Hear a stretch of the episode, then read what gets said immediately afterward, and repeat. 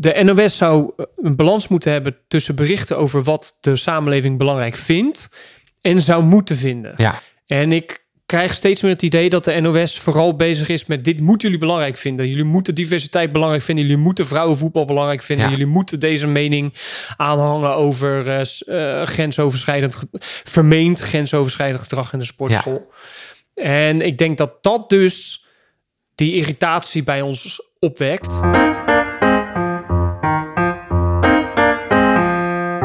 Een gesprek over maatschappelijke onderwerpen waar de mitsen, maren en nuances worden opgezocht. Mijn naam is Lars Benthin, ik ben bestuurskundige en schrijver. Ik ben Erik van der Plicht, docent maatschappijwetenschappen en socioloog. Welkom bij Gezwever de Podcast.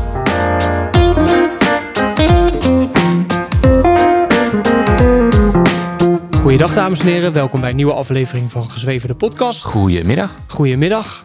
De titel van deze aflevering luidt: de politieke voorkeur van NOS. Yes. Aanleiding. Wij vinden dat de NOS politiek gezien niet neutraal is. Klopt. En daar hebben we het over gehad. En gaan ons in deze aflevering afvragen, is dat überhaupt wel mogelijk? En is het wel wenselijk als een nieuwsmedium politiek neutraal is of zelfs objectief? En de directe aanleiding weer daarvoor zijn een paar berichten van de afgelopen tijd die wij hebben gelezen op NOS. Ja. Waar we onze vraagtekens bij hebben bij de neutraliteit ervan. Ja. Kun je er eentje noemen, die over de sportscholen? Daar hadden we het toen laatst over. Er was een artikel over ongewenst gedrag bij sportscholen. Ja. Dat vrouwen daar last van hebben. En het was aan zich best wel een interessant artikel. Vooral omdat een sportschool per definitie een plek is waar mensen in sportkleding gekleed gaat. En dat ook vaak strak langs het lichaam is. Waar je in de vormen goed ziet van mannen of van vrouwen. Dus het is het is een plek waarin mensen elkaar vaak ook zien op een manier waarin vrouwen dus bijvoorbeeld topjes aan hebben of mannen dus korte broeken aan hebben en tanktops, waarbij de spieren goed te zien zijn. Ja. Dus het is een best wel een seksueel geladen plek. Ja, de titel was: sportscholen willen meldpunt ongewenst gedrag. Ja. En dan een citaat: hij keek door mijn kleding heen. Dus er zijn vrouwen die vinden dat ze ongewenst bejegend worden in de sportschool. Ja. En daar schreef de NOS een artikel over. Ja, en het interessante was, waar ik het ook over wil hebben, was een beetje aan het eind van het artikel. Omdat ze dan ook gaan praten of aan jongeren vragen wat zij ervan vinden dat vrouwen op die manier bejegend worden. Dat er mannen zijn die hen ongewenst benaderen of dingen zeggen of precies, naar hen toe lopen. En hoe je het moet zien is, de structuur van het artikel is: het begint over dat vrouwen vinden dat ze onjuist of vervelend, of dat er ongewenst gedrag plaatsvindt in de sportschool. Ja. Dat is eigenlijk de richting van het artikel. Dat is eigenlijk de boodschap. Ja. En dan inderdaad schrijven ze iets. Dan vragen ze ook jongens naar hun reactie daarop. Ja. Want ze hebben in het artikel ook een gesprek met sportsocioloog Agnes Elling. En die benadrukt dus ook dat op de sportschool er veel meer nadruk ligt ook op het uiterlijk. Ja. Samen met gezondheid. En de NOS Stories sprak toen met jongeren. Ook met de vraag of ze vinden dat vrouwen erom vragen als ze strakke kleding dragen. Want dat is wel vaak een reactie die dan wordt gegeven. Ja. En dan zegt een jongen: je kan ook in andere kleding trainen. Als je als vrouw op een bepaalde manier kleedt, kan dat voor mannen afleidend zijn. En dan komt die sportsocioloog Elling komt dan weer aan het woord. En die zegt: die zeggen dat niet klopt. Vrouwen weten dat ze commentaar krijgen, zegt ze, maar dat is iets anders dan erom vragen. Elling ziet dat steeds meer vrouwen weigeren om zich te conformeren aan die gedachten. Ze zegt ook: ze spreken zich meer uit over seksongelijkheid, bijvoorbeeld tegen mensen die naar hen gluren in de sportschool. Zij accepteren bepaalde vorm van seksisme niet langer en willen hier iets tegen doen. En daar eindigt het artikel ook. Ja. En dit is voor mij al een voorbeeld dat ik denk, ik denk dat het heel erg interessant was als je dus ook een expert of een deskundige aan het woord laat die reageert op het fenomeen dat mannen afgeleid kunnen raken. Ja, of een reactie ervaren op het moment dat ze vrouwen zien waarin de vormen zo goed tot uiting komen in sportkleding. Ja. In plaats daarvan staat er dat, zegt Elling, dus die sportsociologe, dat het niet klopt. Ja. Punt. En dat is het dan, ja precies. En dit is wat we vaker bij NOS-artikelen terug zien komen. Er wordt een probleem besproken in het artikel. Eigenlijk vanaf het begin van het artikel al vanuit één kant. Ja. Dus vrouwen voelen zich onjuist bejegend en dat is niet goed. Vervolgens laten ze dan onder het mom van hoor en wederhoor de andere kant aan het woord. Jongens die zeggen ja, maar als een vrouw strakke kleding aan heeft, dan leidt het mij af. Ja. En dan sluiten ze af met, maar dat klopt natuurlijk niet. Dat klopt natuurlijk. Nee.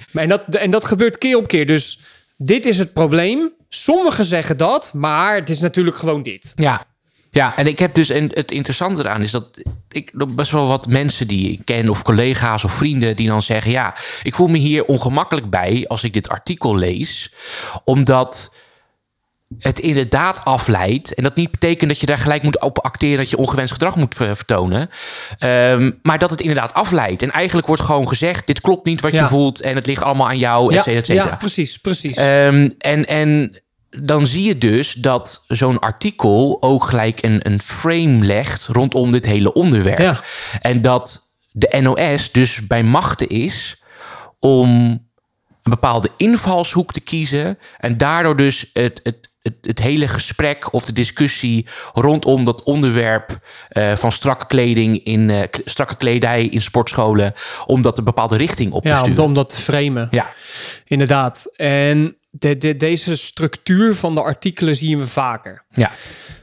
We hebben het er al in een eerdere aflevering over gehad, maar dat ging over smartphone of sociale media gebruik bij jongeren. En dat was een artikel uit september 2022... waar in de voren kwam dat jongeren zich ongelukkiger voelen dan 5 jaar geleden. Ja. En vooral meisjes. Ja. Dat meisjes zich ongelukkiger voelen. En we hebben in die aflevering ook besproken dat er een sterke correlatie is gevonden en ook steeds wordt gevonden tussen de opkomst van sociale media en mentale problematiek bij meiden. Ja. Maar wat doet de NOS? De NOS die schrijft een artikel over dat meiden zich meer emotionele problemen hebben dan 5 jaar geleden en meer dat ze hun leven een lager cijfer geven dan 5 jaar geleden. Maar dat komt niet door sociale media. Want er is 1 onderzoekster geweest waar wij onderzoek naar hebben gedaan. We hebben haar gegoogeld. Ja. En dan zien we dat zij geïnteresseerd is in IT en dergelijke. Dus zij heeft als onderzoekster ook al een bepaalde invalshoek. Ja. Er is 1 onderzoekster aan de Nijmeegse Radboud Universiteit die een promotieonderzoek heeft zo'n onderzoek gedaan. En daaruit heeft ze geconcludeerd dat sociale media geen negatieve invloed heeft op het gemoedstoestand van jongeren. Ja, omdat ze een gesprek had met de jongeren en die jongeren gaven zelf aan. Ja, precies. Moeten mensen die aflevering maar terugluisteren. Klopt, dat is aflevering 5 van seizoen 2. Ja. Depressieve jongeren, het komt wel door sociale media. Wat het punt dus ook weer bij dit artikel is dat er 1 onderzoekster wordt aangehaald die iets anders zegt dan heel veel anderen. En dat wordt dan gebruikt als argument om te zeggen sociale media heeft geen negatieve invloed op jongeren. Ja. Dus dit is het probleem. Sommigen zeggen dat het door sociale media komt, maar dat is niet zo. Want we hebben 1 onderzoekster gevonden die zogenaamd daar geen verband tussen ziet. Ja, en je ziet ook dat er geen duidelijk kader is waarin de NOS werkt. Omdat de NOS ook vaker in het verleden wel artikelen heeft geschreven. Waarin ook onderzoeken naar voren komen. Ja. Waarin staat dat het dus wel door sociale media komt. Ja. En dat wordt in deze hele context niet genoemd. Nee, precies. En dat is het punt. Want dat stoort mij dus ook aan het artikel over de sportscholen. En ook weer aan dit artikel, dat er 1 kant van het verhaal, van het wetenschappelijk verhaal wordt getoond, maar niet de andere kant. En dat stoort me. En dat zie je dus vaak gebeuren, dat de schijn van hoor en wederhoor wordt toegepast, maar het is eigenlijk alleen maar hoor. Ja. En geen wederhoor. Ja.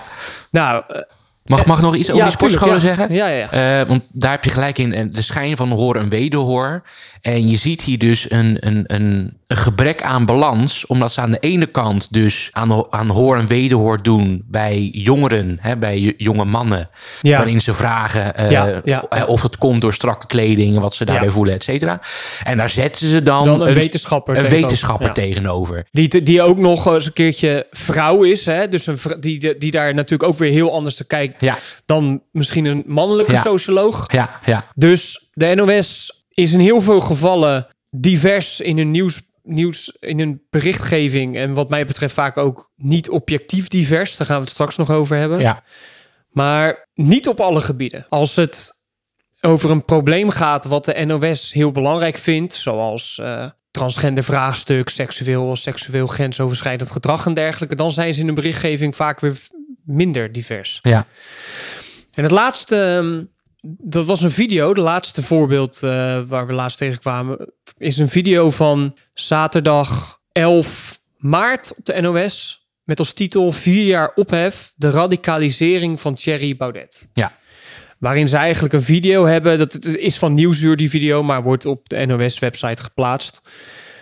Waarin ze eigenlijk 20 minuten lang een korte documentaire maken over de vermeende radicalisering van Thierry Baudet. Ja. En dat vond ik ook heel erg typisch, dat zo'n video überhaupt op de NOS-website wordt geplaatst.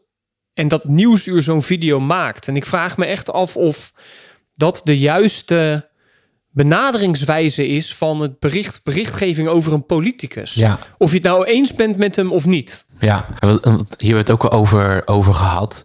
Dit is natuurlijk in de context van dat FVD vorige keer de grootste was. Ja. En het kan als een soort terugblik zijn, wat is er in vredesnaam gebeurd in de tussentijd. Alleen zo'n filmpje kan dus stemgedrag beïnvloeden. Ja. En of dat goed is of niet, dat ernaast gelaten. Maar dan moet je dus afvragen, wat voor filmpje ga ik maken? Wat is mijn invalshoek? Wat gaan we zeggen? Hoe gaan we de titel noemen? En moeten we dit überhaupt nu wel maken? Of kunnen we dit beter doen na verkiezingsuitslag? Ook dat nog. Ja. Want dat had natuurlijk ook gekund. Want de verwachting was natuurlijk al dat het Forum heel erg zou verliezen. Dan zou je beter dit filmpje na de verkiezing, vandaag bijvoorbeeld, of morgen, of komend weekend natuurlijk met Nieuwsuur. Ja. Dus er gaan gewoon allemaal vragen die spoken door mijn hoofd, dat ik aan de ene kant begrijp wat de aanleiding is, maar er zijn zoveel dingen op aan te merken. Ja, en precies. En ik vind het ook heel toevallig dat zo'n video over Forum, of eigenlijk over Thierry Baudet, wordt gemaakt. En dit staat trouwens los van wat ik persoonlijk van Thierry Baudet vind. Ja. Maar er wordt bijvoorbeeld documentaire van Kaag, overigens, ook richting de verkiezingen. En die was waarschijnlijk een stuk positiever. Ja. Ja, nou, precies. Nou, dat is ook wat ik wil zeggen. Ja, ja. En je kan over iedere politicus wel zo'n video maken. De radicalisering van Rutte, in hoe die zich steeds absurdistischer gedraagt. Ja, ja. Omdat hij al 13 jaar minister-president is. Ja. Dus ik vind dat, ik heb daar moeite mee. En dus ging ik me afvragen, is zo'n video, zoals over Thierry Baudet, is dat nou, moet de NOS nou zo'n video plaatsen? En moet Nieuwsuur nou zo'n video maken? En toen ging ik afvragen van wat is nou eigenlijk de politieke voorkeur van de NOS? Heeft de NOS een overduidelijke politieke voorkeur?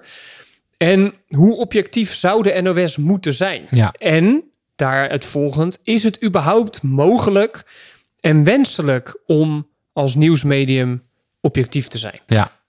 Dus dat was de aanleiding voor het opnemen van deze aflevering. Ja, en dat je een interessant artikel over gevonden? Ja, ik had een artikel gevonden van De Correspondent. Ik heb in mijn persoonlijk leven voorgenomen heel vaak De Correspondent te lezen. Nee, juist niet eigenlijk. Geen artikelen meer van De Correspondent te lezen. Maar in het kader van objectiviteit ga ik dat voor deze podcast wel doen.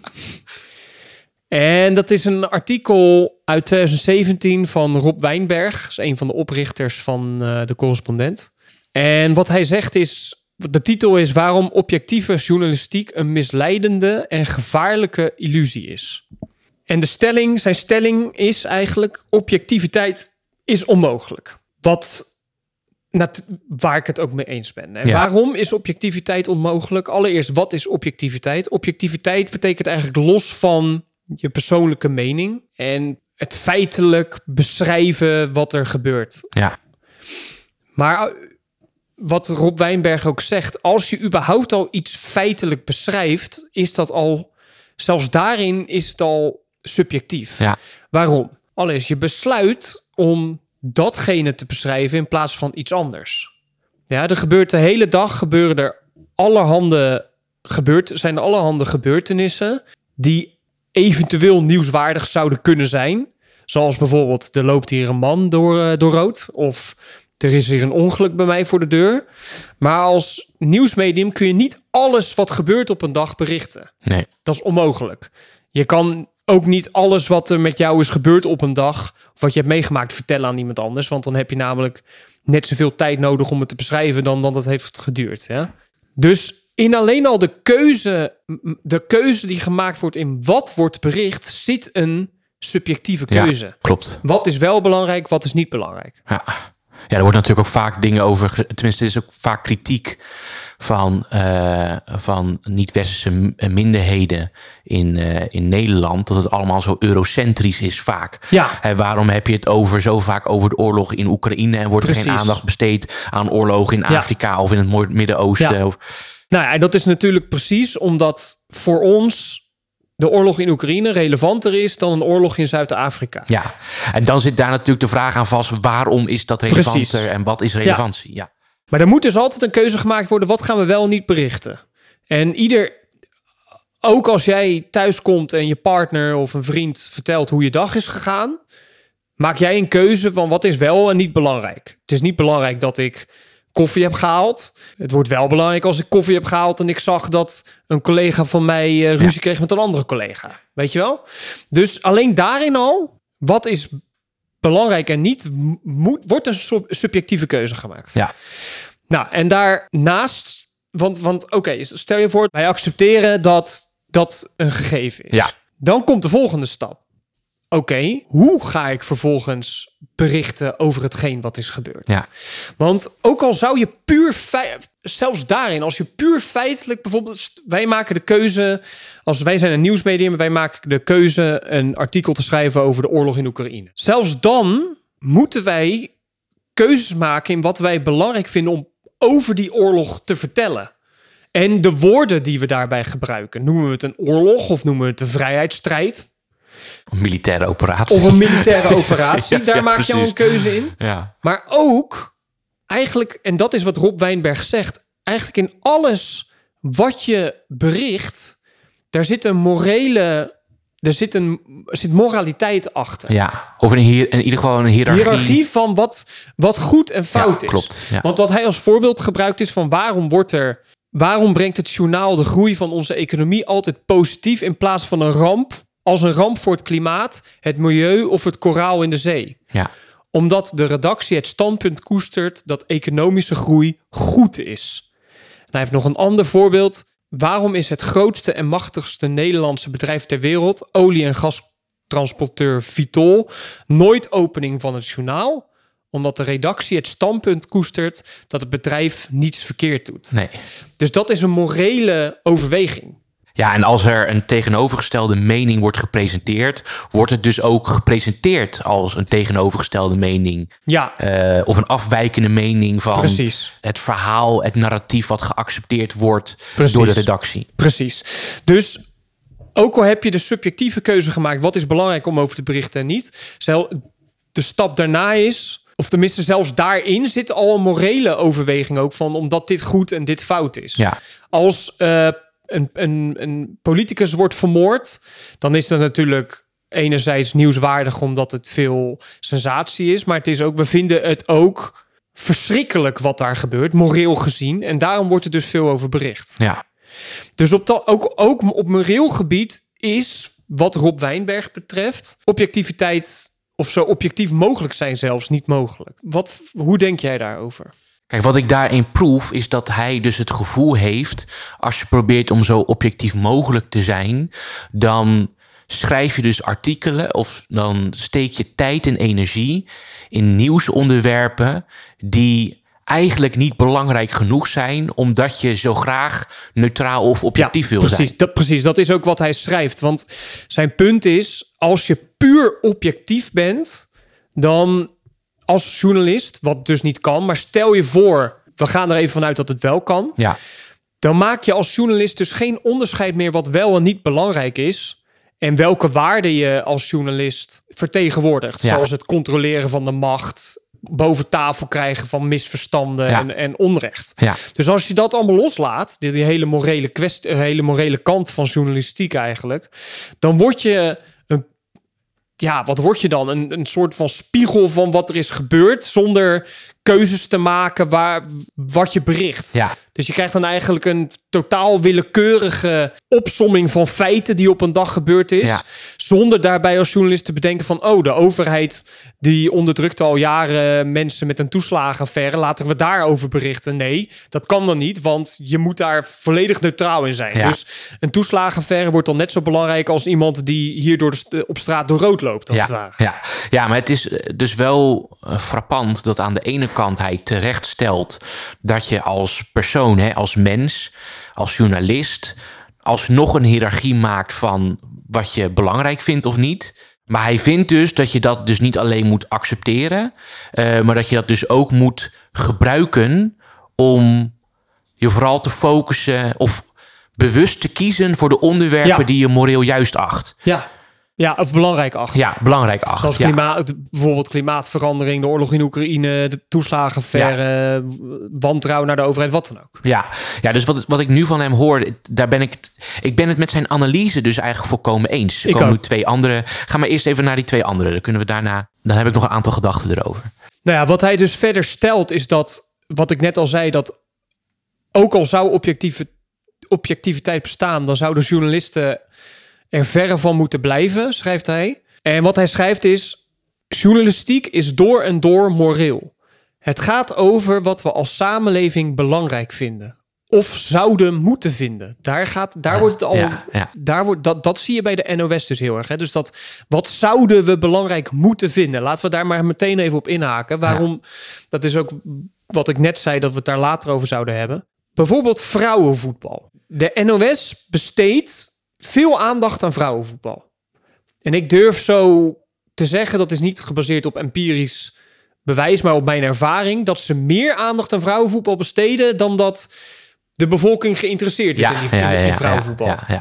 En wat ze dan ook doen is bijvoorbeeld het Nederlands vrouwenvoetbal elftal noemen ze dan het Nederlands elftal. En dan kan ik me herinneren van de laatste keer dat er een toernooi was van het vrouwenvoetbal, dat er werd geschreven van het Nederlands elftal naar de kwartfinale of zo. Ik dacht, Nederlands elftal naar de kwartfinale. Er is toch helemaal... Ja.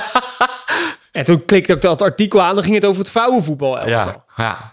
Dus wat je inderdaad bij de NOS heel erg ziet, is, het gaat niet over wat we als samenleving belangrijk vinden, maar wat we als samenleving belangrijk zouden moeten vinden volgens de NOS. Daarom, dit raakt misschien wel de kern.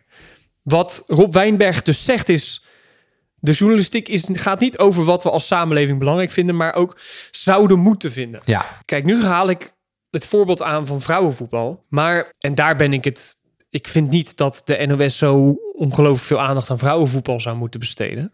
Maar aan de andere kant, bijvoorbeeld de gasboring in Groningen vond de samenleving buiten Groningen om en Friesland niet belangrijk. Dus nu komt bij mij dan wel meteen weer de vraag op van, oké, heeft hij ook niet misschien een beetje een punt, dat we, als je als nieuwsmedium je alleen maar bezighoudt met berichten over wat de samenleving belangrijk vindt, dan ben je eigenlijk een doorgeefluik van wat de samenleving wil horen. Ja. Ja. Dus ik vind dat nu ik het er met je over heb, denk ik van, misschien heeft hij wat dat betreft ook wel weer ergens een punt. Ja, maar het is het ook natuurlijk omdat je dan, dus dat heb ik dan in mijn hoofd, dan bedenk van, maar zijn er onderwerpen die ik heel belangrijk vind en waarvan ik het gevoel heb dat eigenlijk meer aandacht zou moeten besteden. Dat er onderwerpen zijn die meer aandacht zouden moeten krijgen. Van jou? Ja, volgens jou. Ja, volgens mij.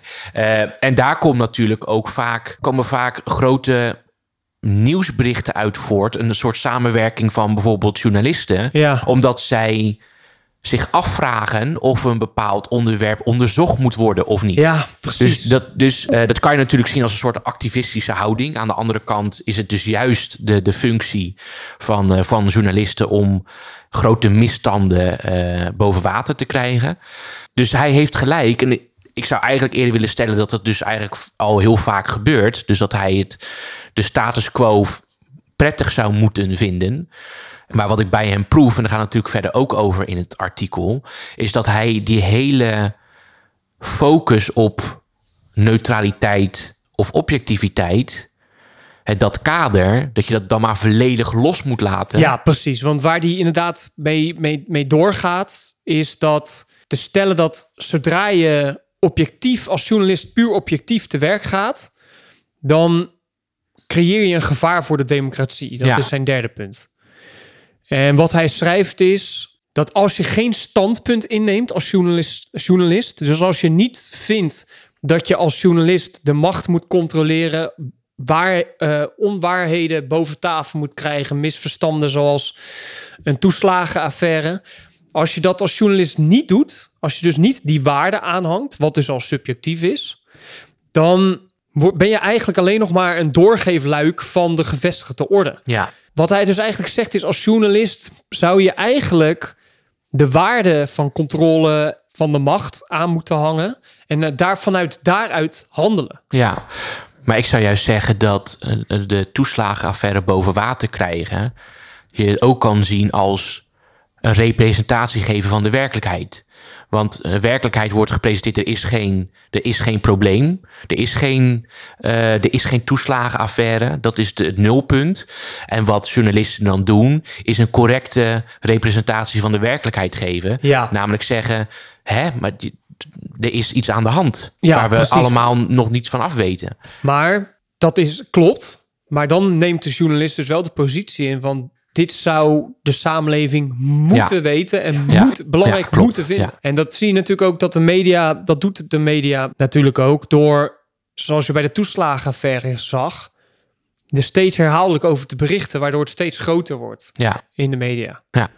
Dus wat je dus eigenlijk zegt met dat voorbeeld over de toeslagenaffaire is dat een journalist dus door al te besluiten dit is belangrijk, al bepaalde waarden aanhangt en dus niet objectief te werk kan gaan. Nee, maar dat klopt. Maar ook gelijk de vraag aangekoppeld, kan je dan objectief of neutraal zijn? Ja. Dat kan natuurlijk niet. Want zoals ik net al zei, Rob Wijnberg heeft in alle opzichten gelijk. Je kan niet als mens, ook al opereer je als journalist, 100% objectief of neutraal zijn. Dat is gewoon niet mogelijk. Alleen wat ik wel vind als ik dit aanhoor, en als je het artikel leest, is dat het zomaar loslaten van enige vorm van neutraliteit of objectiviteit, of in ieder geval het niet belangrijk vinden als kernpilaar van de journalistiek, dan leef je jezelf als journalist dus helemaal over aan je eigen subjectieve waarneming, of in ieder geval jouw eigen waarneming van wat hiërarchisch gezien belangrijk is of niet. Ja. Oké, we zijn het eens met de analyse. Mensen kunnen niet objectief zijn en objectieve journalistiek is eigenlijk onmogelijk. Met precies wat we net hebben gezegd. Je maakt keuzes in wat belangrijk is, ook waarom het belangrijk is. Maar wat de correspondent vervolgens doet, is stellen dat ze daardoor dus expliciet subjectief zijn. Ja. Dus ze laten in zekere zin de poging om zo objectief mogelijk te zijn los. En dan verwoordt het dus, en dat is dus waarom ik aan het begin zei dat ik gestopt ben met het lezen van de correspondent, wordt het eigenlijk journalistiek, tenminste de pretentie journalistiek te zijn, maar het is eigenlijk, ze schrijven eigenlijk opinieartikelen. Ja. Daarom is het ook zo belangrijk, vind ik, tenminste een van de aspecten waarom ik het zo belangrijk vind, dat de journalistiek in ieder geval moet proberen om zo objectief en neutraal mogelijk te zijn, is dat als mensen artikelen lezen van de correspondent, kost ook tijd, kost ook energie. Mensen kiezen wat ze lezen of niet. Ja. En als zij tijd en energie steken in het lezen van een correspondentartikel, krijgen ze dus een eenzijdig beeld. Ja. En je creëert daarmee dus een bubbel voor mensen waarmee ze niet geconfronteerd hoeven te worden met andere denkbeelden. En datzelfde geldt niet alleen ter linkerzijde, dus in de vorm van De Correspondent, maar ook met Ongehoord Nederland. Ja. Ongehoord Nederland Ongehoord Nederland die laat nog explicieter... Ja. Objectiviteit los, hè? Ja, Ongehoord Nederland had natuurlijk terecht, net zoals Rob Wijnberg, de analyse gemaakt. Onze NPO is niet objectief of neutraal. Nee. Want dat kan niet. En richt dan een eigen omroep op om dan net als De Correspondent, maar op een hele andere manier natuurlijk, maar net als De Correspondent, gewoon elke vorm van objectiviteit en neutraliteit te laten varen. Ja. Om hun eigen mening, of in ieder geval een eigen keuze wat belangrijk is of niet en welke invalshoek belangrijk is, naar voren te brengen in hun journaal en dergelijke. Ja, inderdaad. Maar De Correspondent en Ongehoord Nederland zijn dan nog nieuwsmedia, losstaande nieuwsmedia. Ja. Die, tenminste Ongehoord Nederland wordt betaald door de overheid? Ja, klopt. Oké. Ja, Correspondent niet. Ja, en door hun eigen leden. Het is natuurlijk wel een ledenomroep. Oké. Maar dat is dan nog enigszins tot daaraan toe, want ze benoemen het ook nog expliciet. Ja. De NOS is het eerlijk om de NOS een staatsmedium te noemen? Ja, dat is een staatsmedium, ja. Maar wat is dan een staatsmedium? Een medium of een nieuwsmedium dat gefinancierd wordt door de staat. Ja, precies. Ja. Oké, dan kunnen we het een staatsmedium noemen. In principe is heel de NPO dat natuurlijk een staatsmedium. Ja. Vanwege dat feit dat het een staatsmedium is, vind ik dat de NOS zo objectief mogelijk te werk moet gaan. Ja. En dat ontbreekt dus bij mij als we het over die artikelen hebben waar we aan het begin van de aflevering over hadden. Ja. Omdat ik bij de NOS steeds vaker eigenlijk één politieke voorkeur zie door de onderwerpen waar ze aandacht aan besteden en de mensen die ze aan het woord laten. Ja, en dat komt natuurlijk ook, denk ik, correct me if I'm wrong, maar dat komt denk ik ook omdat zij tijd en energie steken in onderwerpen die niet een reflectie vormen van wat wij in de maatschappij daadwerkelijk belangrijk vinden. Omdat zij steeds meer, dus zoals zij ook terecht stelt, een houding en zich een rol gaan aanmeten van bijna een soort van activist, waarin je onderwerpen onder de aandacht brengt, waarvan je denkt, dit zou de bevolking moeten weten. Dit zou de bevolking moeten weten, want er zit een politieke boodschap of een politieke actie achter. Ja, precies. Dus het komt dan weer terug op de discussie. Enerzijds moet een nieuwsmedium nieuws publiceren wat de maatschappij belangrijk vindt. Ja. Of zou moeten, wat de maatschappij belangrijk zou moeten vinden. En ik denk dat daar de kern ligt voor mij. Dat ik bij de NOS steeds vaker het idee krijg dat ze zich vooral richten op wat de maatschappij belangrijk zou moeten vinden. Ja. Zoals veel berichten over vrouwenvoetbal bijvoorbeeld. Ja, en dat of zo'n artikel van over vrouwen die zich die grensoverschrijdend gedrag ervaren in een sportschool en dan één kant van het probleem belichten. Ja, dat is dus niet louter een reflectie geven van de werkelijkheid, maar dat is bijvoorbeeld met de politieke wil om ongelijkheid tussen vrouwen en mannen te beslechten. Ja, dat is wat ik daarachter zie.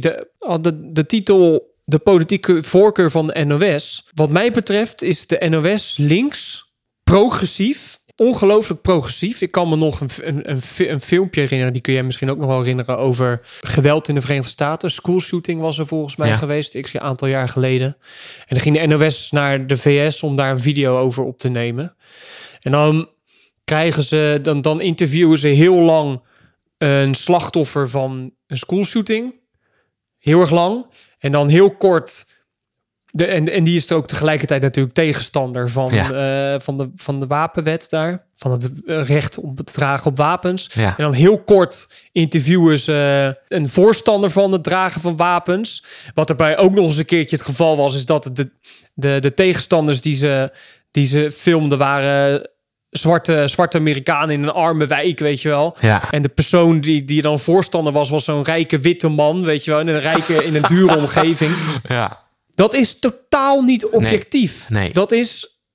Dat is vanuit één kant de werkelijkheid in de Verenigde Staten aan mij berichten. Terwijl het recht om wapens te dragen veel genuanceerder en complexer is dan wat daar in die video wordt, klopt. Wordt laten zien. Ja, dat klopt. En ik denk ook dat, want Rob Wijnberg heeft het er dan over, dat het gevaarlijk is voor de democratie als journalisten dus ernaar streven om zo objectief en neutraal mogelijk te zijn. Ja. Terwijl ik juist denk, als je steeds meer als journalist gaat gedragen naar de rol die Rob Wijnberg naar voren brengt. Ja, dus wat we belangrijk zouden moeten vinden. Dan heb je dus uiteindelijk de frictie dat wat er in de publieke ruimte wordt tentoongesteld, namelijk via de staatsomroep, wat andere mensen zien, als het verschil daarmee te groot is met het merendeel van de bevolking die of die problematiek of die onderwerpen helemaal niet zo vaak tegenkomen,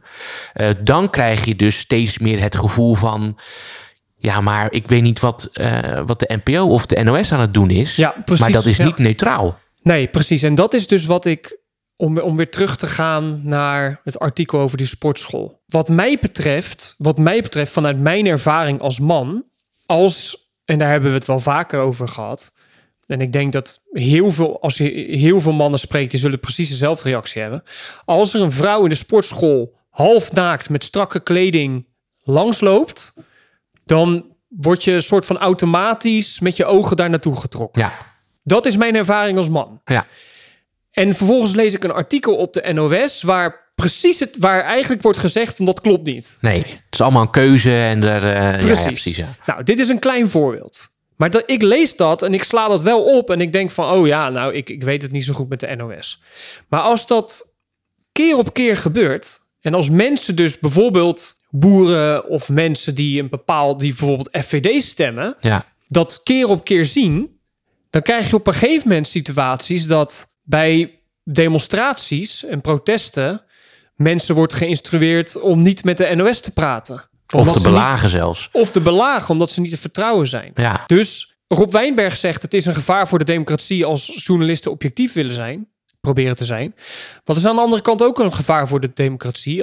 Als journalisten steeds maar één kant van het verhaal belichten en zeggen dat de andere kant niet klopt. Ja. Sterker nog, als er verschillende omroepen zijn die totaal andere gewenste werkelijkheden laten zien. Precies, ja. En dus dat je dus een samenleving krijgt die dus niet in een gedeelde werkelijkheid leeft. Ja. We begonnen deze aflevering met de vraag of de NOS wel of niet objectief en neutraal is en of je dat als journalist kan zijn. En de conclusie is, dat kan niet als journalist, omdat je als mens keuzes maakt van waar je wel of geen aandacht aan geeft en op welke manier je dat doet. Ja. Dus dat gaat niet. Mijn conclusie, ik weet niet hoe het bij jou is, mijn conclusie is dat ook al laat de NOS misschien steeds vaker zien dat ze niet neutraal zijn, dat we dan niet als tegenreactie moeten geven, oké, dan laten we de hele focus of kader van neutraliteit maar vallen. Ja. En dan gaan we ook niet meer doen alsof, bij wijze van spreken. Omdat ik denk dat juist dat kader, en ook omdat je daar verantwoording voor moet afleggen. Als je heel continu zegt, wij werken naar het kader van neutraliteit en objectiviteit, dat je mensen daarvoor ter verantwoording kan roepen. En het voor jezelf als journalist bijna een soort gedwongen mechanisme is om continu jezelf af te vragen, de keuzes die ik nu maak, welke onderwerpen die ik nu aansnijd en hoe ik mijn onderzoek doe, is dat een reflectie van mijn eigen voorkeur? Of is dit daadwerkelijk wat de werkelijkheid is en het ook de werkelijkheid representeert? Ja. Of is het onderwerp dat ik aandraag, is dat daadwerkelijk interessant voor de maatschappij? Of vind ik dat nou zo interessant? Ja, en wat daar ook voor nodig is een organisatie, dus de NOS in dit geval, die ook bewust is van zijn eigen overtuiging. Ja. Gisteren toen we deze podcast voorbespraken, had jij het over die diversiteitslijst. Hoe noemen we dat? De diversiteitsbokaal? De diversiteitsbokaal wat ze dan uitreikten. Ja, wat hield dat precies in? Het ging over de redacteur of de journalist die in zijn of haar werk meest diverse samenstelling van mensen die ze hebben geïnterviewd hebben gehad, of niet. Ja, dus een journalist die zo divers mogelijk publiek had, verwerkt in zijn artikelen / video's. Ja, die kreeg daar een prijs. Ja, dus er was dus een lijst. Dat was dus daar geen stel heeft dat boven water gekregen. Er was dus een lijst met namen en etniciteiten en beroep van mensen. En dan kon een NOS-medewerker dus die dacht van oké, ik moet vandaag een video opnemen over stijgende gasprijzen. Ja. Ik wil een zo divers mogelijk publiek. Ja. Dus ik open die lijst en dan ga ik voor een Marokkaanse man en een Turkse man en een Nederlandse man. Ja. Alleen daarin zit al zo'n politieke voorkeur. Klopt. En dat krijg je dus ook, om toch weer eventjes terug te komen op de NOS, is het publiek wat geïnterviewd wordt en wat gerepresenteerd wordt in de artikelen en dergelijke, is veel diverser dan de samenstelling van de Nederlandse bevolking. Ja, maar dat zie je natuurlijk ook steeds meer. Want we hebben het nu over de NOS. Maar dat zie je überhaupt steeds meer op tv of op YouTube. Of filmpjes en überhaupt films waarin de cast veel diverser is. Stel je voor dat ze het dan in Engeland laten plaatsvinden. Dan moet de cast überhaupt gewoon veel diverser zijn. Terwijl het niet representatief is voor de werkelijkheid. Ja. Alsof heel Verenigd Koninkrijk lijkt op het centrum van Londen. Ja, terwijl precies, buiten de steden het al een veel homogenere samenstelling is. Dus daaraan vastlinkend, als je dus in het nieuws dat je presenteert het belangrijker vindt of de keuze maakt om diversiteit de boventoon bijvoorbeeld te laten voeren. Ja, zoals bij de NOS. Ja, of de diverse representatie. Dan gaat dat ten koste van iets. Ja. Namelijk misschien de representatie van de werkelijkheid. Precies. En dan gaat dus het wat de bevolking belangrijk zou moeten vinden, gaat de boventoon voeren. Ja. Dus er moet eigenlijk, afsluitend, de NOS zou een balans moeten hebben tussen berichten over wat de samenleving belangrijk vindt en zou moeten vinden. Ja. En ik krijg steeds meer het idee dat de NOS vooral bezig is met dit moeten jullie belangrijk vinden. Jullie moeten diversiteit belangrijk vinden. Jullie moeten vrouwenvoetbal belangrijk vinden. Ja. Jullie moeten deze mening aanhangen over vermeend grensoverschrijdend gedrag in de sportschool. Ja. En ik denk dat dus die irritatie bij ons opwekt. En daar wil ik ook wel mee afsluiten trouwens. Wij zijn aan de andere kant blij dat we een medium als NOS hebben. Ja. De NOS doet ook heel erg veel, heel erg goed. Gisteren bij verkiezingsuitslagen, maar bijvoorbeeld ook dat ze nu een tool op de website hebben gezet, zodat je kunt zien waar stemmers van een partij, hoe ze gewisseld zijn van partij, weet je wel. Dus ze doen ook echt heel veel goed. Maar ik denk ook wel dat er een deel van de mensen die bij de NOS werkt heel erg bezig is met hun eigen politieke voorkeur. Ja. En wat dus wat mij betreft links progressief in de meeste soms zelfs woke is. Ja. En ik denk dat echt een steeds groter probleem wordt en dat daar ook een gevaar in schuilt. Ja, daarnaast moet in het maatschappelijk debat, ik denk dat het heel belangrijk is dat we niet puriteins moeten zijn in of je bent volledig neutraal en objectief. Als je ook maar iets van afwijkt, word je gelijk afgeserveerd. Nee, precies. Of dus aan de andere kant correct de conclusie trekken dat een mens niet neutraal of objectief kan zijn en daarom daar maar gewoon loslaten. Ja, precies. Daar moet weer iets tussen komen. Dus daar moet die balans waar je het net ook terecht over had, ook in komen in het publieke debat. Zeker. Nou, dankjewel weer. Ja, gewoon heel, heel erg leuk onderwerp. Ik ook. En dan zie ik je volgende week weer. Tot volgende week.